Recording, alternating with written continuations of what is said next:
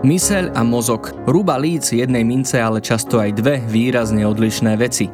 Veď koniec koncov aj preto môže psychológia liečiť a uzdravovať bez toho, aby sa nám niekto fyzicky vrtal v mozgu a naopak neurovedy a neurochirurgovia do neho dokážu priamo zasahovať a nemeniť pritom našu osobnosť. A keďže obe tieto profesie nám vedia pomôcť s množstvom problémov, ktoré s mozgom alebo s mysľou môžeme mať, odbor s názvom neuropsychológia sa nám môže na prvý pohľad zdať trochu ako zbytočný. Aj v našom podcaste však už zaznelo, že to telesné a duševné sa v našich životoch oddeliť nedá. A preto sa dnes pozrieme nielen na to, čo neuropsychológia skúma, s akými poznatkami, nástrojmi a metódami pracuje, ako na naše prežívanie a správanie vplývajú vek, neurodegeneratívne ochorenia či úrazy hlavy, ako vyzerá neuropsychologická rehabilitácia a kde neuropsychológiu študovať, ale aj na to, ako nám aj v tejto téme dokáže pomôcť technológia virtuálnej reality. Rozprávať sa budem so psychologičkou so zameraním na neuropsychológiu z oddelenia klinickej psychológie fakultnej nemocnice v Nitre Máriou Šiškovou a psychológom IPčka a jeho psychologického laboratória VR a interným doktorandom katedry psychologických vied Univerzity Konštantína Filozofa v Nitre Borisom Katrušínom. Počúvate hm, podcast internetovej linky dôvery ipčko.sk. Moje meno je Marek Franko.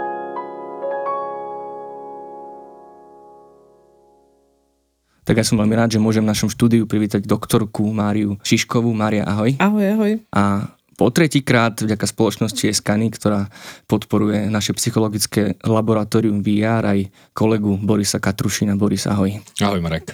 Mária, my sme sa pri príprave tohto podcastu zasekli pri takej veci, že nechceš, aby sme ťa oslovovali, že si neuropsychologička. Prečo to tak je? No, predovšetkým neuropsychológia je disciplína, ktorá patrí pod klinickú psychológiu, respektíve je to časť tej klinickej psychológie, tak ako sa klinická psychológia teda venuje rôznym ako keby súčastiam, či už psychiatrických diagnóz, ale aj teda neurologických diagnóz, ale aj napríklad pedopsychiatrii, tak tá neuropsychológia patrí práve do týchto kategórií. Čiže ono na Slovensku nie je v rámci tej klinickej atestácie nejaká špecifikácia, kde by si dostal štatút klinického psychológa. Čiže ako klinický psychológ sa môžete týmto smerom uberať, venovať sa týmto témam, ale nejaký konkrétny štatút, ktorý by bol legislatívne v poriadku, alebo by ste si ho mohli nejakým spôsobom Že štatút ako neuropsychológ. Vzdelanie o tom môžete dostať, nejaké certifikované, ale teda tá neuropsychológia nie je ešte napríklad súčasťou, ako máte nadstavbu, povedzme, v klinickej psychológiu na pedopsychiatriu, hej, mm-hmm. alebo len čistá klinická psychológia, ktorá sa venuje dospelým a rôznym poruchám psychiatrického spektra. Takže by som povedala, že je to niečo nové a je možné, že v budúcnosti to dostane aj takú tú právnu rovinu a bude sa s tým dať potom naozaj aj titulovať mhm, nejakým mm, super. smerom. Jasné, rozumiem. Tak poďme teda k tomu vlastne, čo to tá neuropsychológia je. Ja som aj v úvode trošku tak akoby provokačne začal, že to je možno taký No už som sa stretol s tým, že taký nejaký že zbytočný odbor, alebo že možno takéto pridávanie si neuro k rôznym iným výrazom je také moderné a teda tie veci potom znejú zaujímavejšie a možno, že niekto naozaj v tom vidí ako keby módny výstrelok, ale vieme, že to tak nie je, že neuropsychológia tu už je dlhé roky, takže skús nám prosím ťa predstaviť, čo neuropsychológia skúma, vôbec akoby, ako vznikla táto kombinácia tých neurovied, neurológie a psychológie. No, neuropsychológia všeobecne skúma vzťahy mozgu, jeho duševnej činnosti a správania. Je to prispievajúca disciplína, ktorá je vlastne reprezentovaná niekoľkými ako keby ďalšími disciplínami, respektíve oni sa spoločne vyvíjali. Hej. Čiže je to také súhrn neurológie, psychológie, častokrát to prispieva práve tá neurobiochémia, neurofarmakológia. Ale teda vychádza historicky aj z takých najstarších filozofických polemík, napríklad ako je mind-body problem a samotný pojem neuropsychológia je viac menej nový. Nahradil v, povedzme v 50. rokoch 20. storočia pojmy ako sú psychoneurológia alebo patológia mozgu. A stav samotnej neuropsychológie závisí od vývinu týchto prispievajúcich disciplín, ktoré do nej každá svojim kúskom prináša vhľad. Uh-huh. Čiže keby že jednou vetou sa dá povedať, že čomu sa naozaj teda ty venuješ, o čom je tá neuropsychológia, ale možno, že za akým problémom môžeme ísť za neuropsychológom? Za neuropsychológom väčšinou tak sám od seba pacient nepríde, hej, že väčšinou tí pacienti sú klienti neurologických ambulancií alebo sú teda hospitalizovaní na neurologických klinikách a tú požiadavku zadáva nejaký lekár pre neuropsychologa alebo pre psychologa, ktoré sa teda neuropsychológii venuje. Zadávajú ju aj psychiatri, pretože je to teda tiež presahujúca disciplína s neurológiou a tá požiadavka by mala byť teda od toho lekára dosť konkrétna. Hej, mm, že... Čo presne je takéto, že oni si povedia, že s týmto by ste mali za neuropsychológom? No, keďže máme rôzne teda nejaké schopnosti a nejaké deficity v rámci tých našich kognitívnych funkcií a poznávacích funkcií, je dôležité, aby ten lekár na základe svojich vyšetrení vedel zhodnotiť a on to už aj môže vidieť tou svojou praxou, že či ten pacient funguje normálne, tak ako pred ochorením v tej premorbidnej fáze, alebo teda sa tam niečo vyvíja, niečo sa tam rozvíja. Hej.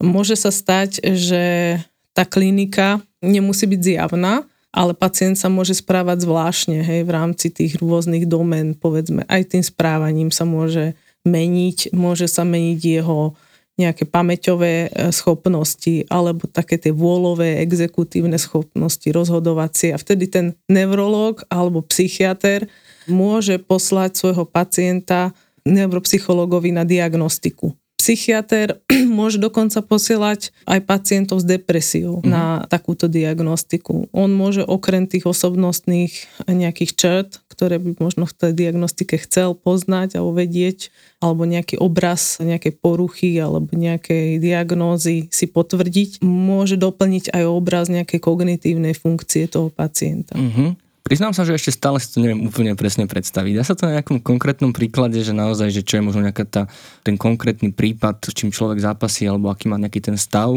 ako možno tie profesie medzi sebou komunikujú, alebo ako sa vlastne tie nálezy alebo tie diagnostiky tých jednotlivých profesí doplňajú a aký to má potom vlastne dôsledok, alebo teda tú výhodu pre pacienta, keď bude mať aj informáciu z toho nejakého neuropsychologického obrazu. Tak napríklad, čo sa týka neurologov, môže niekedy prísť pacient, ktorý sa môže stiažovať na nejaké problémy s pamäťou, že povedzme uh-huh. zabúda mená, alebo že zabúda, kde si uložil kľúče alebo nejaké predmety Vtedy neurolog samozrejme svojim štandardným postupom vyšetrí ten mozog svojimi možnosťami, väčšinou nejakými zobrazovacími prístrojovými mm. technikami a nemusí sa tam potvrdzovať, alebo nemusí to byť klinicky zjavné, že sa tam niečo mm-hmm. deje. Čiže on na tých prístrojoch možno niečo vidí na tom mozgu, alebo teda nemusí to vidieť, ale zároveň už to v tom správaní toho pacienta je zjavné, tak? Áno, áno. Mm-hmm. Čiže on sa klinicky nejako prejavuje, ten pacient, a môže mať nejaké symptómy, ale nemusí to byť viditeľné, uh-huh. hej, mhm. ako na tých výsledkoch vyšetrení.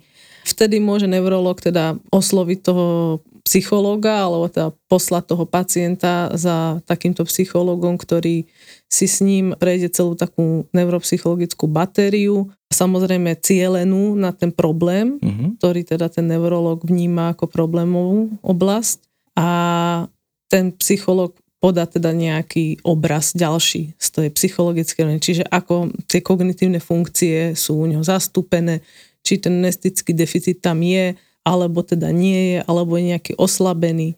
Pretože sú rôzne deficity, napríklad ľahká kognitívna porucha, ktorá ešte nemusí byť cez tie zobrazovacie prístrojové techniky nejako zachytiteľná, ale už klinicky sa môže prejavovať mm-hmm. v nejakých veľmi jemných odtieňoch. Čiže aspoň teda jedna časť tej tvojej práce je ako pomáhať včas alebo spresňovať tú diagnostiku pacientov, keď není úplne jasné, čo im je, či to je nejaké ochorenie napríklad, neviem, strelím asi také tie najznámejšie, nejaká Alzheimerová choroba alebo Parkinsonová choroba, že pomôžeš to diagnostikovať vlastne tým iným odborom, za ktorými možno príde skôr práve ten pacient, lebo sa mu niečo nezdá. Áno, pretože vždy sa nám tieto mhm. veci mm-hmm. zmyslom, myslením a poznávanie spájajú väčšinou s tými neurologickými problémami, tak samozrejme, že v mnohých prípadoch vyhľadajú skôr neurologa. Mm-hmm títo pacienti. Je to v poriadku, je to určitý spôsob, ako riešia svoj problém, takže ten mu len môže pomôcť tým, že ho ešte nejako odpošle na ďalšie doplnkové vyšetrenia.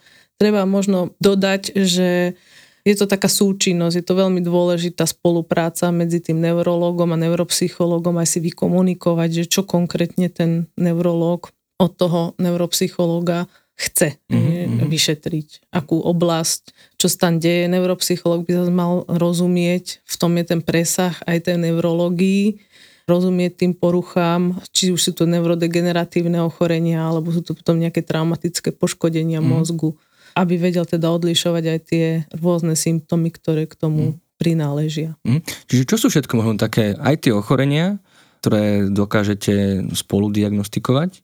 A potom možno aj čo sú také tie ďalšie úlohy, ktoré, ak si hovorila o tých úrazoch, že čo možno aj pri nich vlastne robíte, keď asi je zjavné, že tam bol nejaký úraz, ale vlastne asi tá úloha je potom iná. Mm-hmm. S stúpajúcim vekom náš mozog starne, takže ten výskyt tých demencií alebo teda tých neurodegeneratívnych ochorení je viac viazaný ako na vyšší vek mm-hmm. človeka, ale môže sa nestať, je to skôr zriedkavejšie, ale môže sa stať, že teda môže tá demencia toho človeka postihnúť v relatívne mladom veku, mm-hmm. hej, 50 rokoch života, hej, to je ešte stále považované pomerne vitálny vek života, hej. Takže tým pádom najčastejšie sa naozaj diagnostikujú kognitívne ako keby domeny, teda to, v čom ten pacient dominuje, hej, čo sa týka nejakých mnestických funkcií, teda pamäťových, pozorností, exekutívnych rozhodovacích funkcií, že či sú oslabení, alebo či sú v norme v rámci veku, treba aj na to prihliadať častokrát. Keď ide o ochorenia, povedzme, ktoré už sú degeneratívneho charakteru, čiže Alzheimer alebo teda Parkinsonové ochorenie, alebo demencia s levýho telieskami, potom rôzne typy rôznych iných demencií, ktoré už do toho balíka ako keby mm-hmm. patria, alebo to môžu byť aj demencie, ktoré sú na pozadí nejakej vaskulárnej etiológie, hej, že po cievných mozgových príhodách alebo multiinfarktových stavoch v mozgu ktoré vlastne následajú tiež demencia ako nejaký následok tých poškodení toho mm. vaskulárneho mm-hmm. charakteru e, v mozgu. A stále hovoríme o tom, že naozaj sa dejú nejaké zmeny na mozgu. Mm-hmm. Je možné teda, aby niekto možno prišiel za tebou bez toho, aby tam bola potom, či už skôr alebo neskôr, detekovateľná nejaká zmena a to je jedno, či úrazom, alebo vekom, alebo nejakým ochorením, že naozaj akože príde človek s kompletne zdravým mozgom, nazvem to takto, a napriek tomu môže mať nejaký problém, ktorý ty pomôžeš buď liečiť alebo detekovať. Mm-hmm. No áno, môže sa stať, že človek môže subjektívne sám seba vnímať, ako že niečo sa s ním deje, že veci, ktoré povedzme mu predtým nerobili problému, teraz problém už robia. Vtedy teda naozaj dá sa zahájiť nejaká taká diagnostika kognitívnych funkcií, ale treba uvažovať možno aj takým iným smerom, a ten smer je, že treba sa zamyslieť teda, že dôkladne si prejsť tú anamnézu s tým mm-hmm. pacientom. Čiže nie len teda povahu jeho obťaži, ale celý kontext jeho fungovania. Hej. Ako funguje, čo robil, čo robil predtým. Teda naozaj taká dôkladná anamnéza jeho života alebo jeho fungovania, možno jeho vzťahov, možno jeho nejakých problémov, ktoré sa týkajú, zjavne netýkajú jeho problémov s pamäťou, ale môžu teda do toho nakoniec vyústiť pretože ako som už spomínala, niekedy je taká depresívne prežívanie mm. alebo úzkostné prežívanie môže teda tieto kognitívne funkcie mm-hmm. oslabovať. Bez toho, aby tam bola akože fyzicky viditeľná, detekovateľná akože zmena. Áno, mm-hmm. áno. Nemusí to súvisieť s nejakým ochorením, ktoré je hmatateľné cez tie zobrazovacie prístroje techniky, ale môže to byť naozaj taká ako keby somatofórna nadstavba. Mm. Hej, že ten človek niečo prežíva možno na nevedomej úrovni a má to mm-hmm. uchopené skôr cez to telesné, hej, že si všíma skôr cez svoje telesné nedostatky alebo zdravotné obťaže a môže to súvisieť teda s nejakým prežívaním jeho.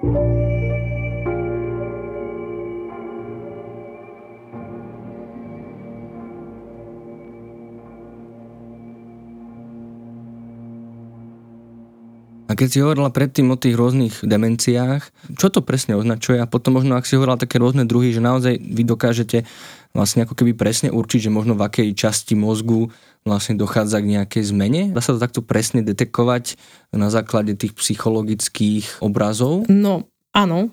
Tak demencia tá etiológia demencie je rôznorodá, hej, že tak ako som už spomenula, že sú to aj tie neurodegeneratívne, ale sú to potom aj demencie, ktoré už sú spôsobené nejakým poškodením nejakého mm-hmm. tkaniva v nejakej príslušnej oblasti. Demencia je taký strešný pojem, mm-hmm. pretože ona zastrešuje ako keby viacero tých domén, ktoré nemusia fungovať u toho človeka, alebo môžu byť mm-hmm. oslabené. Hej. Domény ako nejaké schopnosti. Schopnosti, mm-hmm. hej, buď sú to tie pamäťové, ako mm-hmm. som hovorila, alebo tie exekutívne, alebo pozornosť, mm-hmm. alebo... Ale teda tým pádom, ako keby tie symptómy rôzne, ktoré sú špecifické pre rôzne typy demencií, mm-hmm. sú už potom ako pomenovávané alebo dávané do tých kategórií, ktoré tam vlastne prislúchajú. Mm-hmm.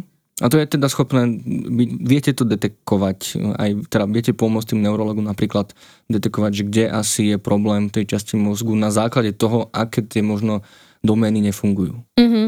Ako dôležité je povedať, že neuropsychológ by nikdy nemal uzatvárať diagnózu. Mm-hmm. To nie je cieľom našim uzatvoriť diagnózu. My môžeme dať nejaký predpoklad, že v týchto schopnostiach alebo domenách tento pacient je takýto a takýto, že niečo dosahuje alebo nedosahuje, alebo ako dosahuje a my môžeme dať nejaký predpoklad, že môže to súvisieť s neurodegeneratívnym poškodením, alebo to môže teda s nejakým vaskulárnou etiológiou mm-hmm. súvisieť. Mm-hmm. Hej. Aha, jasné, čiže až takéto akože presne to dokáže byť vlastne, alebo ak tomu, ešte sa tomu vrátim vlastne k tej nejakej podstate, že naozaj to vašou jednou z tých úloh je ako keby čo najpresnejšie nájsť ako keby to miesto v mozgu, že tu môže byť nejaký problém. No väčšinou cez tie zobrazovacie techniky už sa to miesto aj vie, hej, Aha. čiže ten neuropsycholog si môže povedzme aj ten sken uh-huh. nejako naštudovať, pozrieť, že kde sa to deje, ale hovorím, my sme tí, ktorí viac menej e, mapujú do akej miery to je teda povedzme postihnuté, hej, že uh-huh. do akej miery ten človek potom môže byť v rámci takého praktického života mm. funkčný. Hej, že či mm. už potrebuje aj nejakú pomoc svojho mm. okolia, alebo či je, už sa dokáže vrátiť do toho funkčného mm. života. Čiže aj to je úloha vlastne tých záverov mm-hmm. toho neuropsychologa, že vie zhodnotiť povedzme aj takúto rovinu. A to má napríklad aký účel vlastne, že akoby človeku, mi to príde ako keby, že potvrdíte to, že mu niečo nefunguje, alebo potrebuje vlastne vedieť, že nakoľko je možno to ochorenie rozvinuté? Áno, sú ochorenia, hlavne pri Alzheimerových demenciách, kde častokrát prichádza k anozognózi, čiže popieraniu alebo nerozumie, mm-hmm. že čo im je a respektíve ani, ani si to neuvedomujú, čo mm-hmm. im je. To je tiež jeden z takých znakov tohto typu, povedzme, degeneratívneho ochorenia. A vtedy je veľmi dôležitá súčinnosť s rodinou veľmi dôležité pri tom vyšetrovaní, aby ho niekto doprevádzal, kto by vedel podať o ňom presnejšie informácie, pretože vy sa môžete takéhoto pacienta pýtať povedzme na nejaké konkrétne obťaže, hej, že pošle ho neurolog s tým, že tam je podozrenie tohto charakteru a ten pacient si nemusí uvedomovať, že má nejaké obťaže, hej, alebo, mm-hmm. alebo ich bude nejak bagatelizovať, alebo popierať, proste nebude ich priznávať ale väčšinou sú doprevádzaní tou rodinou a je dôležité, aby s nimi šiel niekto, kto s nimi aj naozaj žije. Niekto, kto s nimi funguje v jednej domácnosti alebo je minimálne s nimi často, čiže môže s nimi komunikovať na takej dennej báze a tým pádom vidí tie rozdiely alebo vidí tie obťaže toho človeka. Mm-hmm. Toto je veľmi dôležitá tá heteroanamnéza od týchto rodinných príslušníkov. Mm-hmm. Že od nich nejaké informácie, aby ste presne teda vedeli. Neviem, či liečbu to je možno otázka, že či sa niečo z toho dá liečiť, keď hovoríme o veku alebo tých rôznych demenciách, to vlastne ako keby asi sa s tým veľa robiť nedá, ale možno asi hlavne pomôcť tej rodine pracovať s tým človekom, vedieť, čo možno od neho očakávať, aké typy správania alebo vôbec ako k nemu pristupovať. Áno, áno, je dôležité edukovať tú rodinu, že čo sa vlastne s tým človekom deje, na čo ten človek má a tým pádom možno aj ho nezaťažovať niektorými vecami, ktoré by ho mohli frustrovať, lebo netreba zabúdať na to, že napriek teda tomu, že možno, že sa aj osobnostne nejakým spôsobom ten človek mení pod e, alteráciou tej demencie, ešte neznamená, že tam tá emocionálna mhm. zložka mm. niekde upadla alebo tam nie je, stále je tam tá osobnosť niekde pod rúškom toho ochorenia a môžu byť tie črty povedzme osobnosti aj vyhrotené, hej, že niečo, čo vnímame ako negatívne, mm. u neho môže byť ešte negatívnejšie vnímané u takéhoto pacienta, ale stále tam je nejaké emočné prežívanie a funguje tam na pozadí z tých svojich spomienok, povedzme, mm. taký pacient s Alzheimerom, mm. ktorý má problém skôr s tou krátkodobou pamäťou a mhm. pozornosťou a vštiepením si nových mm. informácií.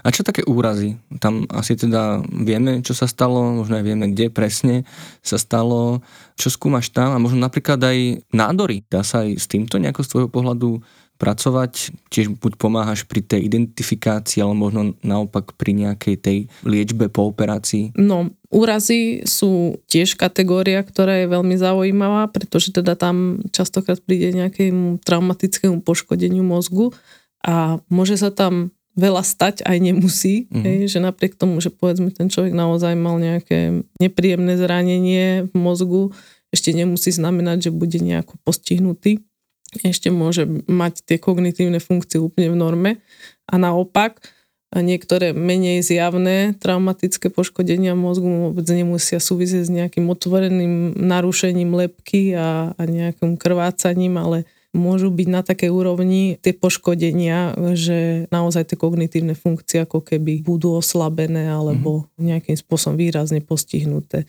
Čo sa s nimi robí, s týmito pacientmi? Samozrejme, Dôležitá je aj taká edukácia týchto pacientov, že čo sa vlastne s nimi stalo, aby tomu rozumeli, ale aj práca teda s tou rodinou, aby aj rodina rozumela, že čo sa udialo. A je to práca, ktorá nie je úplne jednoduchá, pretože nie všetci pacienti e, nakoniec vyhľadajú toho psychologa, tú podporu, aby sa naučili niečo nové o tom svojom ďalšom fungovaní. Častokrát to zostane pri tej diagnostike a možno nejakej rediagnostike, keď ide o nejakú invalidizáciu uh-huh. následnú. Uh-huh. A tie nádory, aj týmto sa stretávaš? Pri nádorových ochoreniach, no veľmi to závisí od lokality, hej sú nádory, ktoré sú není natoľko veľké, ktoré by nejakým spôsobom zasiahli do tých kognitívnych funkcií, ale tam zase ide o to prežívanie, hej, že tí pacienti prežívajú svoj zdravotný stav, potrebujú také ošetrenie aj z tohto pohľadu, rozobrať to, tú úzkosť, môžu prežívať depresiu, môžu prežívať. Nemusí to byť len o zmene nejakého správania. Samozrejme, že sú nádory, ktoré keď sú lokalizované v oblasti, ktoré teda súvisia s osobnosťou, tak vtedy môže prísť aj zmenám osobnosti. Môžu byť mm-hmm. ľudia buď nejaký euforickí, alebo si vôbec neuvedomovať, čo sa s nimi deje a naopak môžu byť veľmi depresívni, so zníženou volovou schopnosťou, spomalený. Čiže tie nádorové ochorenia, samozrejme, ako každý nádor, môžu ovplyvniť aj mm. takéto fungovanie mozgu. Mm. Z toho, čo hovoríš, mi tak napadlo, že či vlastne aj nejaká terapia alebo nejaký druh terapie alebo poradenstva patrí do tvojej náplne práce ako psychologičky so zameraním na neuropsychológiu. Dá sa pracovať s pacientmi, ktorí povedzme aj mali nejaké operácie hej, mozgu, či už to bol nejaký nádor.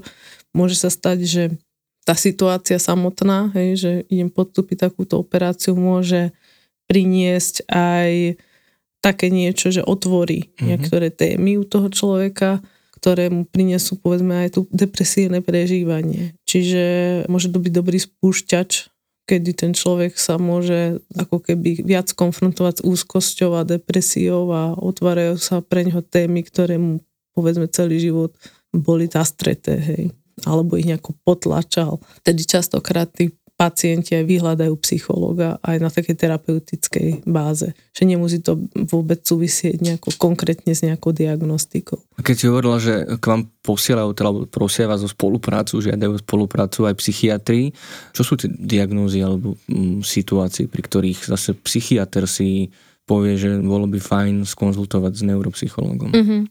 No, keďže psychiatria sa nevyhýba aj gerontopsychiatrii, čiže kde teda u starších ľudí je častokrát veľmi blízky vzťah medzi ich vekom a teda nejakými kognitívnymi úbytkami, tak ten psychiatr naozaj môže jednak takých starších pacientov posielať, ktorí majú nejaké ochorenie už diagnostikované neurológom a chcú teda poznať len nejaký kognitívny profil, hej, že na, ako na tom ten pacient uh-huh. je a ako povedzme mu nejakú takú tú podpornú liečbu nastaviť farmakologicky.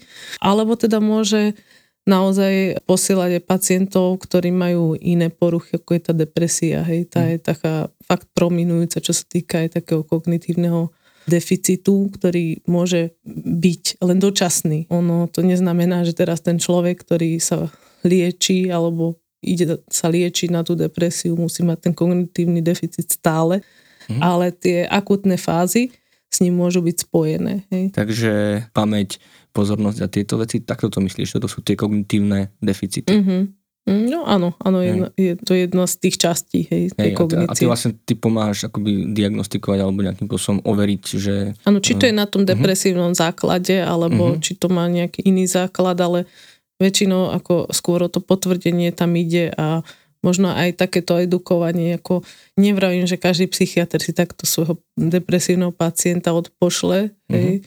Ale môže sa stať, hej, uh-huh. že vníma to ako niečo, čo by chcel mať ako doplnené v tom profile svojom o tom pacientovi a potom sa môže teda nakoniec udieť aj nejaká dohoda medzi aj tým psychiatrom a psychológom, ale aj samotným pacientom uh-huh. a psychológom, že by teda možno do tej terapie, psychoterapie chodil. Uh-huh. No ešte mi napadá možno len tak veľmi okrajovo, že či vieš možno aj vysvetliť nejaký rozdiel medzi neuropsychológiou a neuropsychiatriou. No, to je to vnímanie tej predpony neuro, čo si hovoril na začiatku, že je to také moderné všade dávať, ale v podstate ono všetko je to neuro, hej. My sme zvyknutí veci dosť tak ako keby škatulkovať do nejakých skupín, aby sa nám to možno lepšie chápalo, alebo aby sme to vedeli možno lepšie hmm. odiferencovať, ale ono, tá psychiatria, e, na to potrebujete vedieť strašne veľa aj o tých neurologických poruchách a ochoreniach a rozumieť tomu, povedzme, na tej centrálnej nervovej sústave, lebo tak neurologia sa zaoberá aj to periférnou nervovou mm-hmm, sústavou, áno. ako bolesťou, hej. Ale tá centrálna nervová sústava, tam je dôležité, aby ten psychiatr tomu rozumel a myslím, väčšina z nich aj rozumie, hej. Čiže ono to všetko neuroprepojené je. Už to dávanie do popredia to neuropsychiatrické, hej, je skôr o to, aby sa to možno dostalo viac do tej spoločnosti, aby sa to dostalo do krví ľuďom, mladším generáciám, aby začali tie témy vnímať komplexnejšie a aby sa neoddelovali jedna od druhej. Aby sme sa dokázali tak celostne pozrieť na toho klienta, pacienta, čo potrebuje a ako mu pomôcť.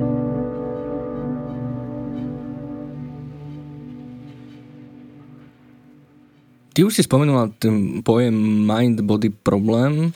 Ak by sa nám to mohla prosím ťa vysvetliť, že o čo sa presne jedná a ja to možno ešte trochu rozšírim o také, že či sa dajú definovať nejaké také základné vzťahy medzi mozgom a našimi tými mentálnymi procesmi a správaním, že možno ako aby sme to presne vnímali celostne, túto celú problematiku.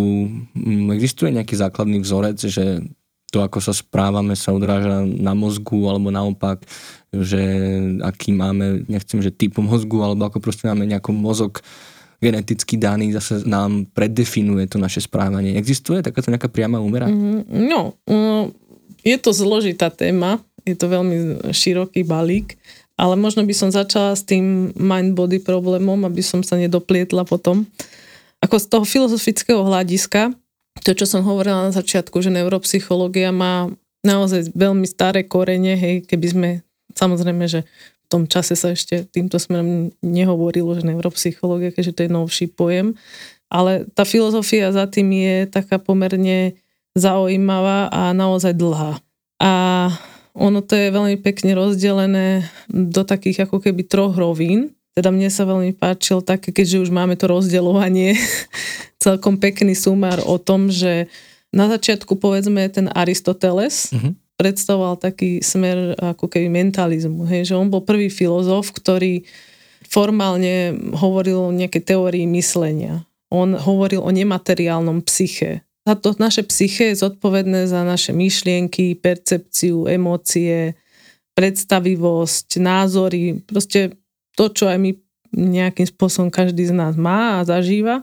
A on to hovorí, že to je to nemateriálne a to ako keby v nás nesídli, hej? že je to nezávislé od tela, ale že teda pracuje, toto naše psyche pracuje prostredníctvom nášho srdca. Častokrát to možno niekedy v takých tých vetách cítime, že dať do toho srdce, hej, mm-hmm. že už do toho všetko a tento pohľad potom bol aj kresťanstvom prevzatý.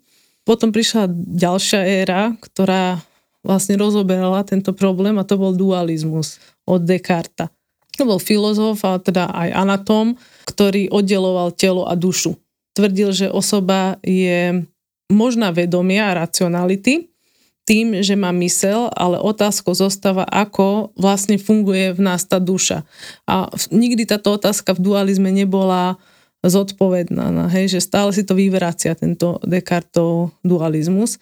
A veľmi pekne to aj hovorí Damasiov vo svojej knihe Descartovo mil, že rozlišovanie medzi chorobami mozgu a mysle, medzi problémami neurologickými a psychologickými alebo psychiatrickými je nešťastným kultúrnym dedictvom prestupujúci spoločnosť a medicínu a odráža základné nepochopenie vzťahu medzi mozgom a myslou. To je veľmi pekná myšlienka, pretože to je niečo, čo ako keby stále nejako pretrvalo aj v tej našem vnímaní a myslím, že už teraz sa ako keby búrajú tieto mýty, hej, že novšími ako keby poznatkami, neurovedami, ale ešte niekde to môže stále ako keby pretrvať častokrát sa s tým človek aj tak v bežnom živote stretáva, hej, že oddeluje to telesné od duševného. No a ďalším takým smerom, ktorý už potom vlastne už lepšie vysvetloval, to naše telesné bol materializmus a tam patril Darwin a Wallace a teda celá tá teória evolúcie, kde teda rôzne črty,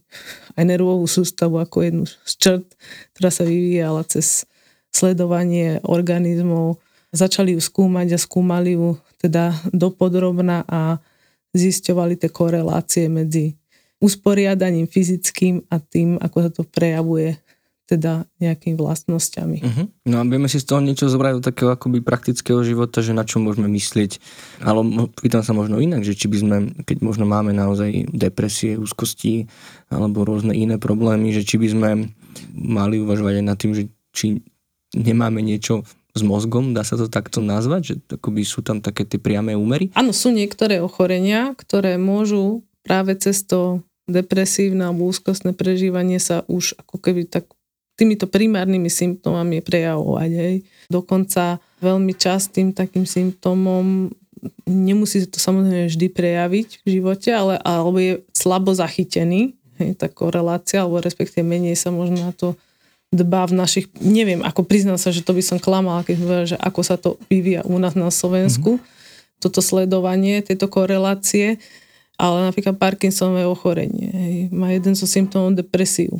Depresia môže začínať v relatívne mladom veku, môže sa nejakým spôsobom rozvíjať u toho pacienta a môže sa neskôr vo vyššom veku rozvinúť povedzme nejaké mm. neurodegeneratívne ochorenie. Uh-huh, uh-huh. A možno naopak, že sú nejaké veci, ktoré sa vpisujú do mozgu. Ja som e, vlastne čítal o toxickom strese, alebo vlastne vôbec o nejakom zanedbávaní v rannom detstve, ktoré má za následok, že sa nevytvoria synapsy v mozgu a tým pádom deti nemusia byť schopné rôznych tých mentálnych alebo kognitívnych úkonov, že nemusia byť natoľko mať takú dobrú pamäť alebo pozornosť alebo podobne. Platí mm. toto? Pokiaľ teda uvažujeme v tých princípoch tej e, neuroplasticity, tak to môže platiť pretože teda naozaj ten mozog je plastický a tak ako sa dokáže učiť dobrým veciam, sa vie mm-hmm. učiť aj zlým veciam tým zlozvykom. A teda aj ten stres, on je akože veľmi často diskutovaný a je asi aj ťažké ho presne definovať, lebo každý z nás subjektívne ten stres vníma. Ten stres, ktorý je definovaný ako toxický, povedzme pri vývine u detí, môže ovplyvniť to, ako potom to dieťa sa bude ďalej vyvíjať, či má dostatok, povedzme, podnetov pri svojom takom neuropsychickom vývine v rannom štádiu do tých 5-6 rokov, pretože aj detičky, ktoré možno v tom v svojom psychomotorickom vývine nejakým spôsobom môžu zaostávať zo začiatku dobrou stimuláciou a citlivou prácou s nimi sa môžu dohnať možno niektoré ako keby miesta, ktoré sú pre ne slabšie. A opačne, deti, ktoré nemajú tú stimuláciu alebo tú emočnú podporu alebo tú dobrú vzťahovú bezpečnú väzbu môžu práve strádať a môže to ísť na vrúb aj ich nejakých mm. ďalších vývinových etap. Mm-hmm. Čiže aj v rámci toho, povedzme, vzdelávania alebo nejaká ďalšia deprivácia u nich môže, čo sa týka kognitívnych funkcií. Mm-hmm. Jasné. Ja tu mám ešte také dve veľmi konkrétne otázky. Jednu od kolegyne Lenky a potom druhú z Instagramu od Lucy, tak ja ich položím spolu. Lenka sa pýtala, že či je možné nejako neuropsychologicky predikovať aj suicidálne správanie, lebo že bola na konferencii, kde už e, sú výskumy, ktoré hovoria o tomto, že je vidno, že sa niečo v tom mozgu rozsvecuje, keď skúmajú vlastne suicidálne správanie. A Lucy sa naopak pýtala, že či má nejakú súvislosť s mozgom to, že ľudia sa e, skôr sami seba chvália alebo karhajú. Čo sa týka tej depresie alebo teda toho rizika suicidia, je to vidno, ale v praxi sa to nepoužíva. Neviem, možno v zahraničí už s tým viac pracujú a možno to aj využívajú ako nejakú diagnostiku skorú alebo rýchlu. Ale teda v slovenských podmienkach zatiaľ som sa nestretla s tým, že by využívali tieto zobrazovacie techniky na rýchlu predikciu uh-huh. toho, že či teda ten pacient uh-huh. mohol byť rizikový v rámci nejakého Jasne. suicidia. A ten vzťah k sebe samému je možno to, že či sa máme viac alebo menej radi opäť nejakým um, až fyzickým obrazom mozgu? Môže byť jasné. Ako to je aj téma možno takého sebaobrazu a nejakého body imidžu a toho, ako sami seba vnímame a to je tiež veľmi široká téma a keby sme to mali len tak holou vetou, tak áno, súvisí to spolu, mm-hmm. to odráža. Hej. Hej, hej. Určite sú tam nejaké neuronálne koreláty. Mm-hmm, ktoré by mohli byť nejako prístroj, možno aj prístrojovo detikovateľné, alebo len v tej tvojej diagnostike? Mm, myslím si, že, e, že ten, tej terapeutickej diagnostike sa už pracuje iným smerom, čo sa týka psychoterapie. A čo sa týka prístrojovej diagnostiky, musela by byť na to vyloženie zameraná a museli by to byť asi najnovšie zobrazovacie nejaké prístroje, ktoré by sa tomu vyložene venovali a väčšinou to prebieha v tých výskumných ako keby mm-hmm. podmienkach.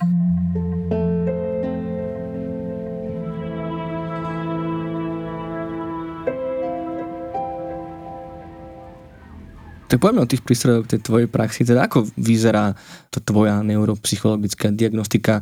Čo ten pacient alebo klient, pacientka, klientka vlastne u teba v ambulancii robí? Aké testy? Cvičenia musí podstúpiť alebo vykonať, aby si ty niečo mohla z toho usúdiť? No, keď ide o neuropsychologickú diagnostiku, tak veľmi dôležitá je ako podrobná anamnéza toho celkového stavu, toho celkového života, fungovania toho človeka plus teda podrobné popísanie mm-hmm. tých obtiaží. Dôležitá je potom tá heteroanamnéza, teda toho rodinného príslušníka, alebo teda tej sprevádzajúcej osoby, ktorá príde. Toto je nevyhnutná súčasť, aby tam bol niekto s tou osobou? Uh, je to veľmi vhodné. Nevravím, že sa to vždy deje, a nie vždy príde ten pacient s niekým, ale je to veľmi vhodné a pokiaľ príde sám, tak ja sa snažím teda si zavolať alebo teda navrhnem mu, či by nemohol prísť mm-hmm. niekým ešte na ďalšie stretnutie, aby som si povedzme tento obraz doplnila. Pretože to, ako vníma on sám seba, môže dosť byť rozdielne od toho, ako vníma to jeho okolie blízke. Hej. Preto, čo som aj hovorila, pretože niektorí ľudia sú buď hyperkritickí sami k sebe, kedy môžeme zistiť, že vlastne tam sa nedie ešte u ňu nič, alebo sa ani nemusí diať, mm-hmm. len on teda vníma povedzme vekom, že sa už menia aj tie jeho kognitívne schopnosti, ale môže to byť spôsobené aj tým, že teda nemusí si ani uvedomovať. Hej, že on má nejaké, a ide tam len teda, lebo lekár ho poslal, čiže na nejakú žiadosť lekára tak príde. Ale ináč by možno nebol motivovaný. Takže toto je veľmi dôležité a potom na základe teda tej požiadavky toho doktora, ktorý si teda tú neuropsychologickú diagnostiku vyžiada, sa ako keby naplánuje, ktoré úlohy sa tomu pacientovi budú dávať. Hej? Že či sa teda budeme zameriavať teda na tú osobnosť, aj zmeny v osobnosti, alebo sa budeme zameriavať na nejaké mnestické alebo pamäťové deficity, či nejaké vizoopriestorovú orientáciu. Mm-hmm. Hej. Väčšinou je to taký kompaktný balík, ktorý sa dáva, je to celá taká batéria, testov, ktorá teda skúma jednotlivé tie domény, či už je to pamäťová, pamäťové schopnosti, mm-hmm. pozornosť, exekutívne funkcie, osobnosť, gnostické funkcie, čiže, čiže poznávanie. Hej. Niekedy je dobré si overiť aj to, ako je na tom ten pacient, povedzme, čo sa týka zraku, sluchu a takýchto percepčných úrovní, pretože môžeme ho niečím ako keby prekvapiť a keď nebudeme poznať všetky tie jeho deficity, tak vlastne budeme možno od neho chcieť aj úlohy, ktoré by ho mohli frustrovať, lebo by ich nemohol zvládnuť. Čiže toto je veľmi dôležité a potom vlastne už sa to vyhodnotí a posiela tomu lekárovi. Mm-hmm. No ako by to možno tak ako prakticky vyzeralo? Mi to napadá ako nejaký IQ test, teda nejaké také, že mm-hmm. mentálne úlohy, akoby... Áno, ide tam o rôzne typy úloh, buď sa tam teda sleduje povedzme slovník, hej, abstraktné myslenie, že či rozumie povedzme prísloviam ten mm-hmm. pacient, hej. Potom sa tam môže nejaké cielené myšlienkové pochody, hej, že dávajú sa tam rôzne testy, kde má do určitého časového limitu mm-hmm. niečo stihnúť, hej, skladanie s kockami, mm-hmm. nejaké obrazce, nejaké matice, ako keby identifikovať podobnosti, čiže takéto typy úloh, ktoré vlastne do akého času a do akej úrovne ich dokáže zodpovedať. Dokonca tam je teda nejaký verbálny aparát, skúma pojmový, hej, ako rozumie niektorým pojmom ten pacient, napríklad čo je to sloboda, hej, že ako by mm-hmm. to mhm. vysvetlil. Mm-hmm. A... Že môže byť nejaké ochorenie, ktoré ako keby zasahuje práve to nejaké abstraktné myslenie? Mm-hmm. Častokrát to abstraktné myslenie je dobrým ukazovateľom už také pokročilejšie ako keby degenerácie. Mm-hmm. A koľko to celé trvá, keď hovorí, že je tam nejaká batéria týchto testov? Je to akoby na celý deň, že človek príde naozaj od rána do večera, lušti niečo alebo odpoveda na otázky, alebo sa to skôr dávkuje na viacej sedení? Neodporúča sa to veľmi dávkovať mm. na viacej sedení, pretože ten kognitívny výkon toho pacienta môže fluktuovať. Odporúča sa to robiť väčšinou v doobedných hodinách ranných, lebo vtedy máme mozog sviežejší.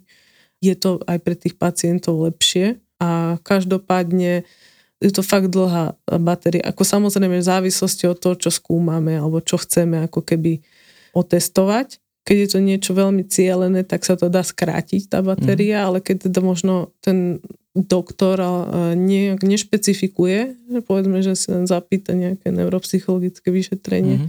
tak buď si to ešte vykomunikujeme, alebo sa to spraví kompletná tá neuropsychologická batéria. Musím povedať, že dlhodobo na Slovensku nebola nejaký jednotný prístup, že veľa teda psychologov to robilo podľa nejakých vzorcov, ktoré možno išli aj z Českej republiky, čo je super.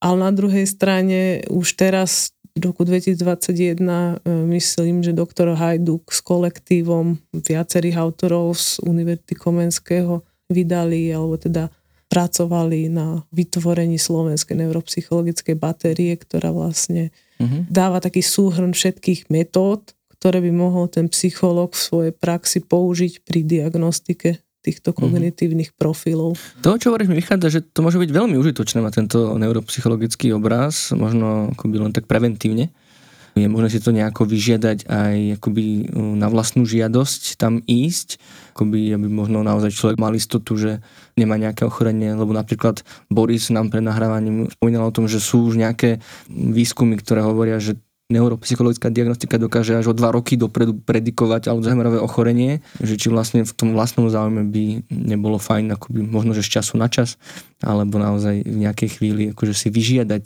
takúto diagnostiku. Áno, to, čo spomínal Boris, to reálne funguje. Je to vlastne zameranie sa na ľahký kognitívny deficit u pacientov a tí sú častokrát sledovaní ešte predtým, než sa teda nejako klinické cez ďalšie vyšetrenia potvrdí nejaké poruchy alebo teda nejaké degeneratívne ochorenie. Priznám sa, že s takouto prevenciou som sa ešte nestretla, hej, že by niekto prišiel len tak preventívne sa dať otestovať ale možno, že to bude v dohľadnej dobe niečo, čo bude aj normálne hej, pre ľudí. Že budú to chcieť, budú to vyhľadávať alebo budú k sebe prístupovať, takže to nebudú možno potrebovať, ale myslím si, že, že to je otázkou času, kedy to ľudia nejakým spôsobom začnú viac riešiť. A myslím si, že to je otázka, ktorá sa, bude, sa týka, tak by som povedal, že stúpajúcim vekom. Tí starší ľudia to začnú ako keby riešiť pretože možno budú mať pocit, že potrebujú to ale asi to chce aj troška nejakú dávku náhľadu samého na seba, hej, že málo kto si uzná, ano. keď aj, že už tu pamäť nemá možno až takú super, ako ju možno malo kedysi. Mm. A je ťažké naozaj tak laicky, alebo takým subjektívnym spôsobom odlišiť, že je už toto v poriadku, alebo toto už, toto ešte nie je v poriadku.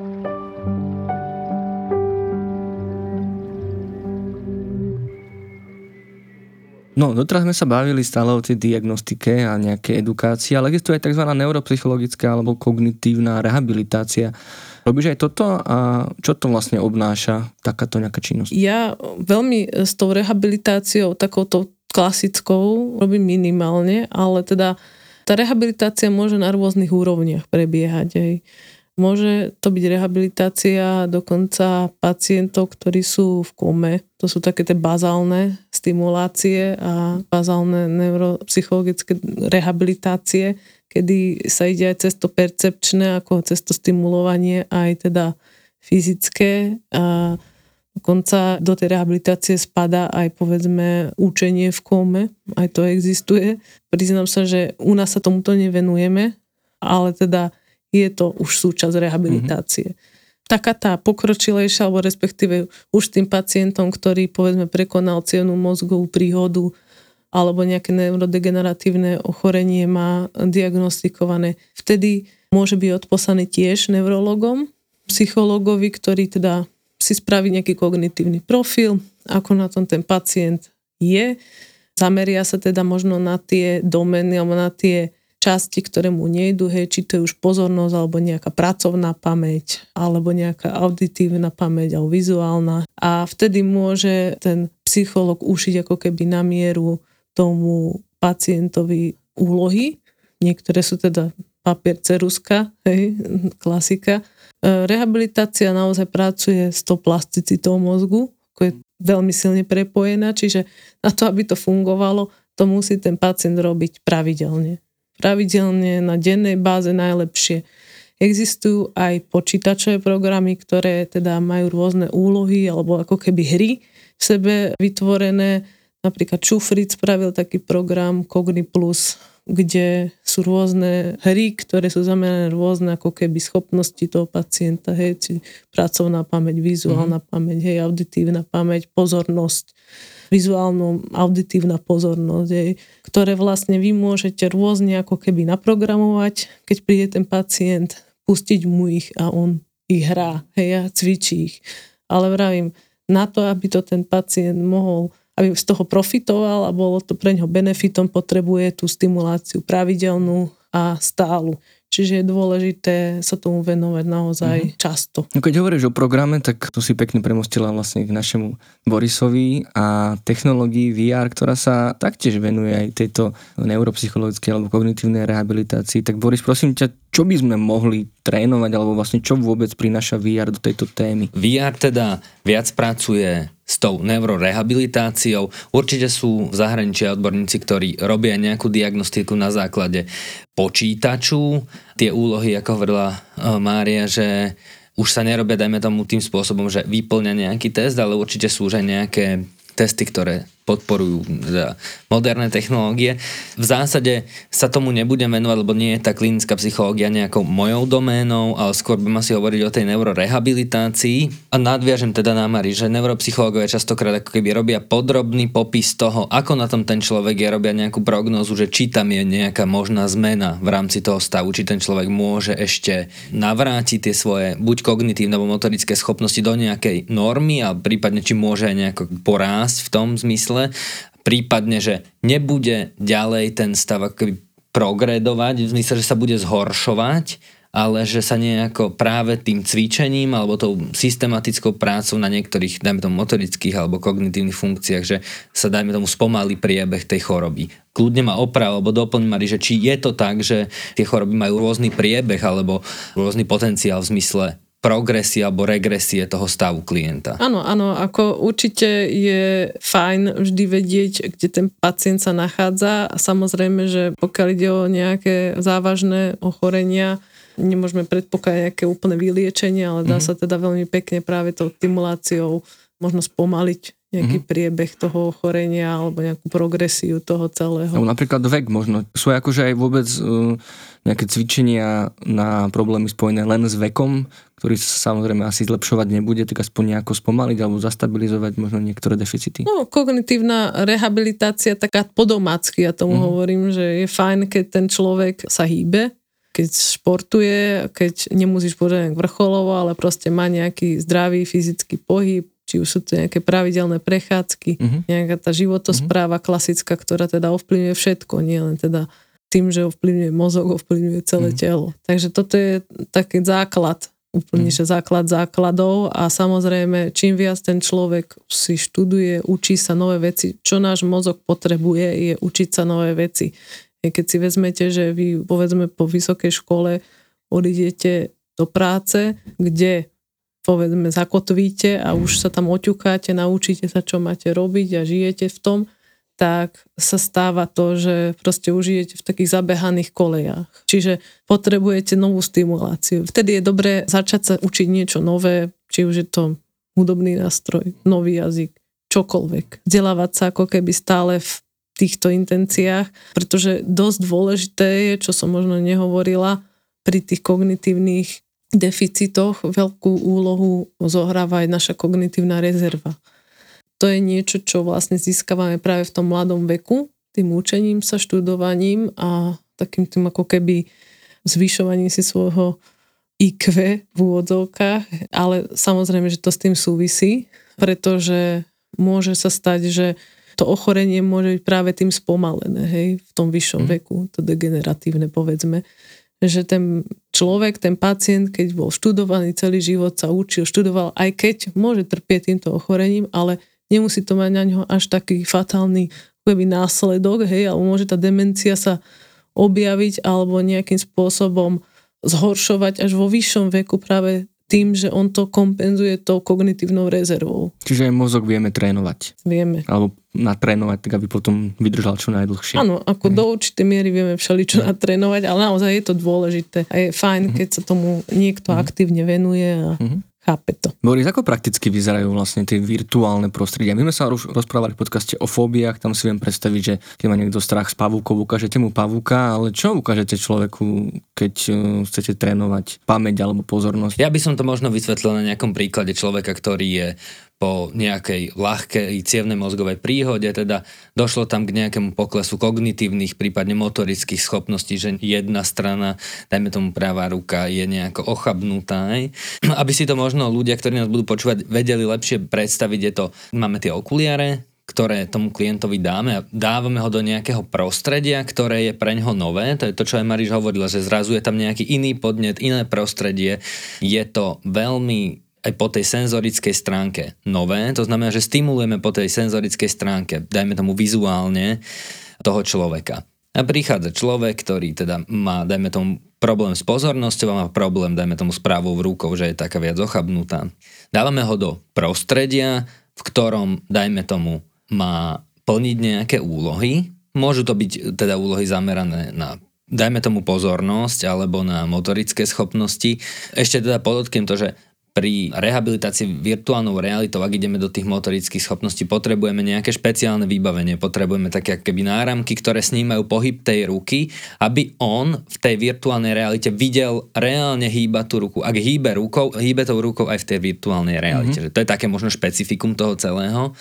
A teda je vložený do prostredia, kde má plniť úlohy, ktoré sú zamerané práve na tie, dajme tomu, kognitívne funkcie, ktoré hovorila Maria, že sú oslabené a tie úlohy sú stanovované tak, aby musel zapájať a musel posilňovať práve tie funkcie, ktoré sú nejakým spôsobom zasiahnuté práve, dajme tomu, cievnou mozgovou príhodou. Mm-hmm. Je to mhm. prostredie, v ktorom musí plniť úlohy, ktoré si vyžadujú zapojenie tých schopností a tým pádom stimulujú ten mozog a podporujú tú neuroplasticitu mm-hmm. mozgu, aby ten mozog našiel nejakú dráhu a dokázal vykompenzovať to, čo bolo poškodené, mm-hmm. dajme tomu, tou príhodou. A čo je vlastne akoby tou najväčšou uh, výhodou práve toho využitia VR? Je to akoby tá atraktivita, že vieš mu to prostredie namodelovať tak, aby ho to bavilo, aby to nebolo také nejaké nudné cvičenie alebo nejaké memorovanie, akoby taký ten veľmi neatraktívny spôsob alebo že to možno vie byť nejakoby až zábava Alebo ako si vlastne predstaviť tú konkrétnu úlohu? Uvediem príklad, ktorý sme tu mali. Mali sme tu klienta práve po mm-hmm. cievnej mozgovej príhode, preto aj si pomáham tým,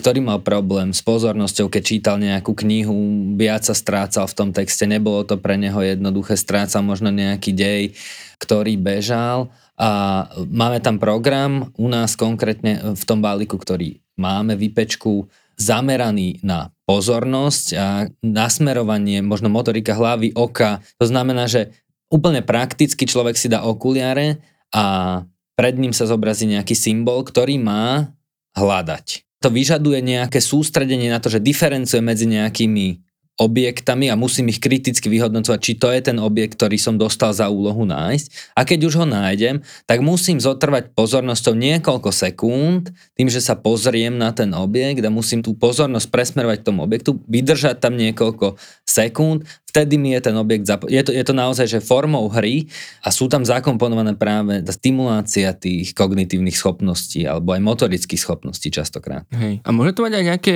nevýhody, alebo každý by si teoreticky mohol teraz opäť z toho preventívneho hľadiska zakúpiť VR a len tak sa zabávať takýmito užitočnými hrami. V zásade si myslím, že to môžu robiť aj zdraví ľudia, ktorí nemajú nejaký deficit. My napríklad sme súťažili na tom, že kto najrýchlejšie keby nazbiera ten počet bodov a zachytí čo najviac tých symbolov a udrží tú pozornosť čo najrýchlejšie, lebo tie programy sú robené tak motivačne, že za každý ten ano. objekt dostávaš body a čím rýchlejšie ho nájdeš, tak máš viac bodov. Na druhej strane je to fajn v tom, že ten klient odchádza a vie si porovnať, ako na tom bol. Mm-hmm. Pri prvom tom cvičení, mm-hmm. ja neviem, získal v takom čase toľko bodov a ja neviem, na treťom, štvrtom, piatom, desiatom sedení je tam ten posun, že vieme posun keby kvantifikovať v zmysle, že o toľko to sekúnd si sa posunul, o toľko to mhm. bodov mm-hmm. si získal viac. A v čom je možno ten rozdiel, že prečo práve tá VR sa na to využíva, respektíve už si hovorila o programoch, že prečo možno tá VR je lepšia vlastne v tých úlohách, prečo možno tu nemáme nejako hromadne rozšírené hry normálne na počítače alebo v telefónoch, ktoré niečo podobné by asi vedeli tiež simulovať. Ja si myslím, že aj bežné niektoré hry, kde človek musí reagovať, ktoré sú zamerané na postreh, takisto rozvíjajú mm-hmm. tieto kognitívne alebo akékoľvek schopnosti, len sa o tom neho, možno sa o tom nehovorí, že ja si viem predstaviť aj nejaké šípky, keď človek hrá, mm. úplne, že nemusíme byť aj vo virtuálnej realite, hráme šípky, jednoducho koordinácia toho, kam jemná sa pozerám, motorika. jemná motorika, nejako plánujem, predstavujem si tú dráhu, je tam nejaké, tá, tá spaciálna ako keby, neviem, či je to správny výraz, ale tá predstava toho prostredia. Priestoru, no. Takže aj toto sú spôsoby, ktoré môžu toho človeka jednoducho stimulovať, len keď hovoríme o tej virtuálnej realite alebo o tej terapie virtuálnou realitou, tak tam naozaj sú tie prostredia modelované tak, aby sa maximalizoval ten účinok, ale to neznamená, že keď ja budem hrať tie šípky, že moje schopnosti sa nebudú ako rozvíjať. Hej, hej, ale keď máme konkrétny, veľmi konkrétny problém, tak vieme tú virtuálnu realitu presne zacieliť na to. Určite. Mhm. Ja by som doplnila, že existuje veľa aplikácií, aj mobilných, aj počítačových, kde ľudia môžu ako keby si trénovať určité ako keby kognitívne domeny, len sú častokrát zahraničné. Hej, mm-hmm. že mhm. sú v anglickom jazyku, tým pádom to nie je príliš pre to naše prostredie ako keby uspôsobené, ale existujú, ktoré sú aj spoplatnené ale dá sa. Závisí to asi od motivácie toho mm. daného človeka, ktorý sa tomu mm. chce venovať a povedzme, že pre neho by to nepredstavovalo nejakú újmu finančnú.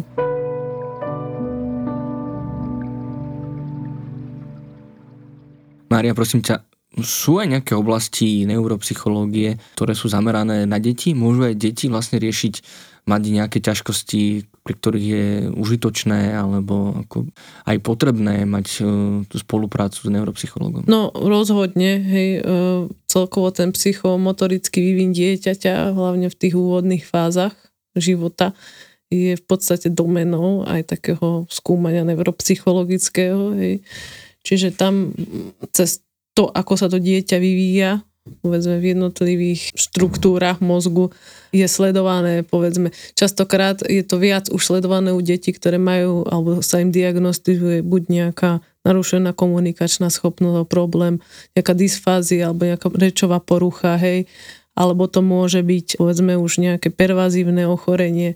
Vtedy vlastne sa tiež prihľadá na to, ako ten mozog funguje, aké sú vlastne jeho kognitívne schopnosti toho dieťaťa, ale môžu to byť aj deti, ktoré majú nejaký iný neurologický problém, hej, povedzme, že aj epilepsia. Epilepsia u detí môže teda spôsobovať problémy na úrovni tej kognície, poznávania. Čiže opäť akoby tá diagnostika a edukácia. Že sú Áno, rodiny, ako mhm. stimulovať mm. správne to dieťa, ako ho možno mm. nepreťažovať, ale zároveň aj nepodstimulovať. Hej. Čiže ono to je taká súčinnosť toho psychologa s tou rodinou je veľmi dôležitá u detí. Hej. Že tam je to naozaj o rodinnej terapii častokrát. Mm. Ja by som sa možno ešte spýtal, to je taká pomerne častá otázka, s ktorou sa podľa mňa psychológovia stretávame, že vypukla tu veľká taká keby téma ADHD a množstvo ľudí si myslí, že ADHD je niečo, čo sa zrazu vytvorilo alebo zrazu objavilo a hovoria, že v minulosti nič také nebolo a dneska máme strašne veľa ADHD detí. A ja sa chcem spýtať na to, že má ADHD neurologický alebo neuropsychologický podklad a že či naozaj vieme na základe nejakého EEG mozgu povedať, že toto dieťa má ADHD, pretože tie hodnoty sú také a také? Áno, áno. Ono to aj cez to EEG ide, hej, že to ADHD sa často diagnostikuje práve cez tento elektroencefalogram a potom sa s tým dieťaťom aj dá hneď samozrejme pracovať, keď už sa zdiagnostikuje správne, tak aj ten prístup k nemu sa môže zmeniť. To dieťa nemusí byť traumatizované nejakým nevhodným výchovným štýlom. Hej. Povedzme, a je to veľmi dôležité táto diagnostika. A to, že to v minulosti nebolo skúm- predmetom skúmania, ešte neznamená, že to neexistovalo, takže takých vecí bolo asi v minulosti viac. Je fajn, že už sa o tom viac vie, že tie detičky už potom nie sú trpiace mm, v budúcnosti jasne. za diagnozu, s ktorou sa dá pekne pracovať mm. aj žiť. Super. Myslím, že sa dostávame k záveru, tak ešte zo pár záverečných otázok, vyslovene praktických. Čo by sme možno mohli robiť preto, aby sme sa dobre starali o svoj mozog, tak aby možno tie ochorenia alebo rôzne ťažkosti, ktoré sa spájajú s vyšším vekom, možno boli čo najmiernejšie alebo prišli čo, čo najneskôr. Sú nejaké cvičenia pre mozog alebo vôbec nejaký vzťah k našemu telu, aký by sme mali mať, aby z toho aj ten mozog čo najviac benefitoval? Ako taká tá všeobecná pravda je, že zdravý životný štýl je cesta mm-hmm. ako pre viacero ako keby platformiem zdravia a takisto to platí aj pre ten mozog. A každopádne tá športová aktivita v súčinnosti, ale teda aj s tou kognitívnou, čiže s mhm. tými správnymi stimulmi, učením sa nových vecí, ale aj socializáciou primeranou, hej, pretože aj to sú stimuly, ktoré človek potrebuje, lebo mhm. sme tvor sociálny. Takže je dôležité žiť a snažiť sa žiť mhm. zdravo alebo zdravšie, aspoň sa tomu približovať a naozaj možno si sledovať, že či sme v pohode, či sme v nepohode aj po takej tej psychickej stránke, hej, pretože aj to je veľmi významný ako prispievateľ k tej pohode a nepohode. Mm.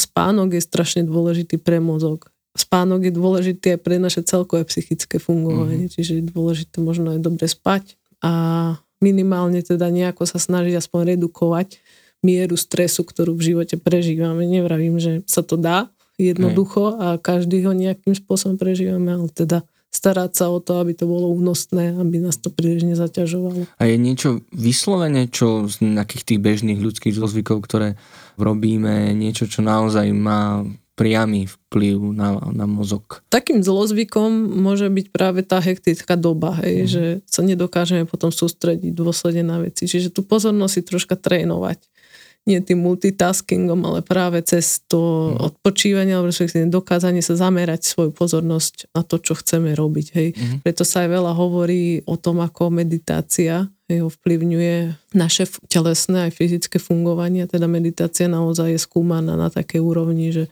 že ovplyvňuje teda aj fyziológiu mozgu. Takže je fajn to vyskúšať alebo minimálne sa venovať relaxácii na dennej báze možno, keď len chvíľku z toho dňa tomu človek je ochotný obetovať, tak môže si túto mm, ako keby nejakým spôsobom pomáhať sám sebe, aj čo sa týka tej mozgovej činnosti. Uh-huh. A pri akých príznakoch, teda spomenula si, že málo kedy ťa vyhľadá niekto priamo sám, či to vôbec je možné, alebo možno pri akých príznakoch by mal ísť aspoň za tým neurológom, že sa môže niečo diať na tejto akoby mozgovej úrovni alebo takej tej psychomozgovej úrovni. No, môže si to všímať, hej, cez možno aj takú tú pozornosť svoju, že či ju teda dokáže zamerať, či si vie zapamätať nejaké základné informácie, či rýchlo zabúda, či možno niekedy naozaj súvisí len so zvýšeným stresom. Čiže ono je, je naozaj náročné odlišiť, čo už je proces choroby, alebo a čo je ešte niečo spôsobené mhm. krátkodobým nejakým stresom. Ale teda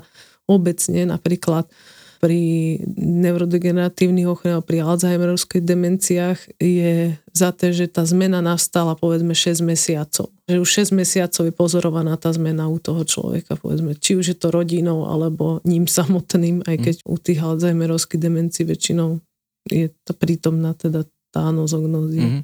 Teda to neuvedomovanie hej, si toho stavu. Ten, tá neschopnosť mm. náhľadu. Ale hej. pri iných demenciách napríklad mm. si môže byť človek vedomý tej zmeny. Mm že nie je už taký, ako býval.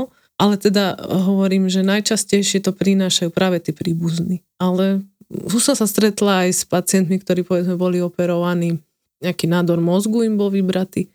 A teda oni vnímali od toho momentu, že necítia sa v poriadku, že tá kognícia nejakým spôsobom je ovplyvnená a môže byť, aj nemusí. A môže to byť aj také subjektívne hyperkritické vnímanie voči sebe, ale môže tam prísť aj k nejakej ako keby úbytku alebo nejakému mm. takému variovaniu tých kognitívnych funkcií u tých pacientov a chce to asi aj dlhšiu dobu, aby tá neuroplasticita tam mm-hmm. troška zapracovala, aby on cez tie podnety svojho bežného života sa vrátil do takého bežného fungovania. Mm-hmm. Ale pre istotu, tebe sa teda nedá nejakým spôsobom prísť e, s výmenným lístkom a zaklopať na dvere ambulancie.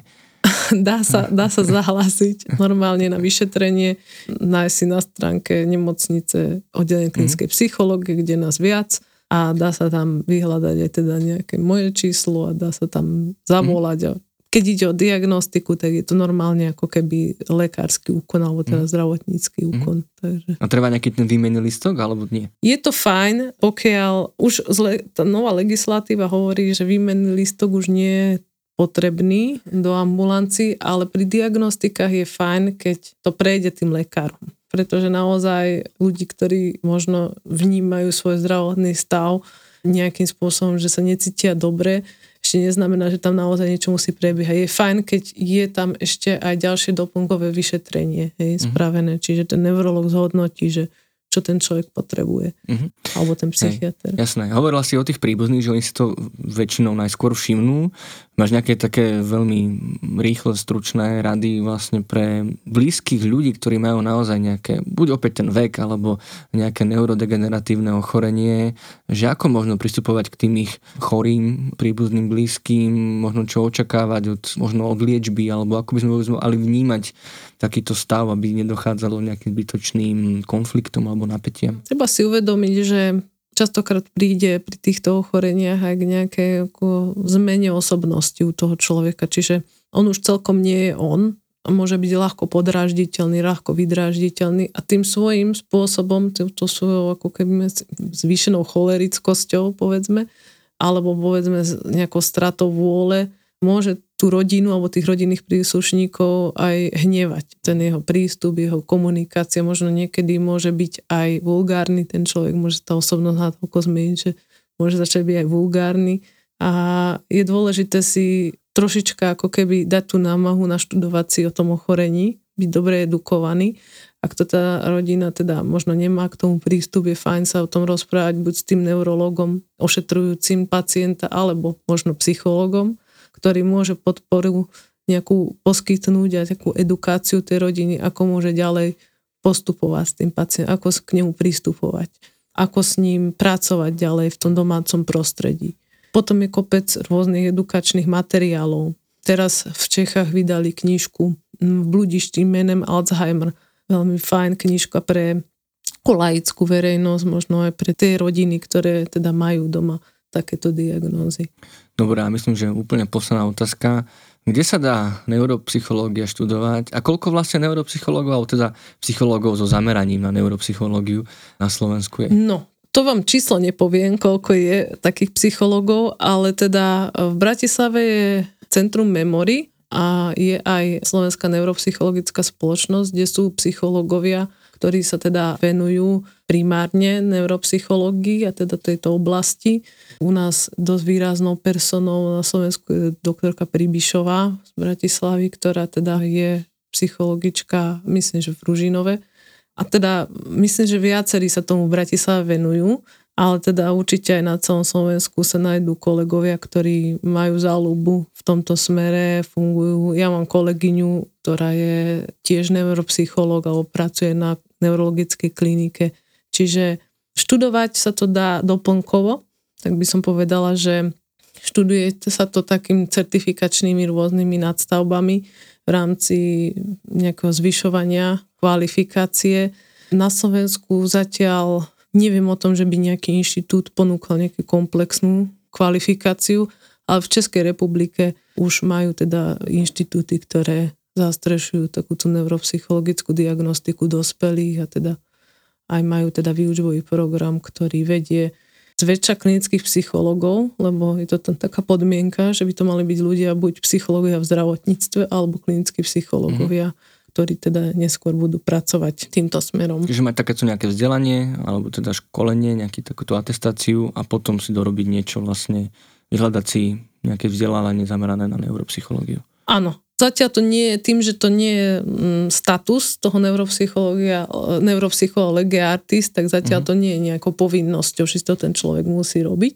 Môže sa tým smerom aj tak uberať pod nejakým supervizujúcim kolegom, ktorý povedzme s tým robí ale teda môže. Keď chce, môže a môže si rozširovať týmto smerom obzory.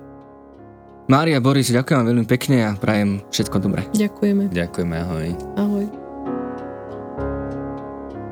No a na záver už len krátke oznamy. Ako už iste viete, s akýmikoľvek ťažkosťami sa môžete obrátiť na naše linky dôvery na ipčko.sk, na krízovú linku pomoci a na dobrú linku.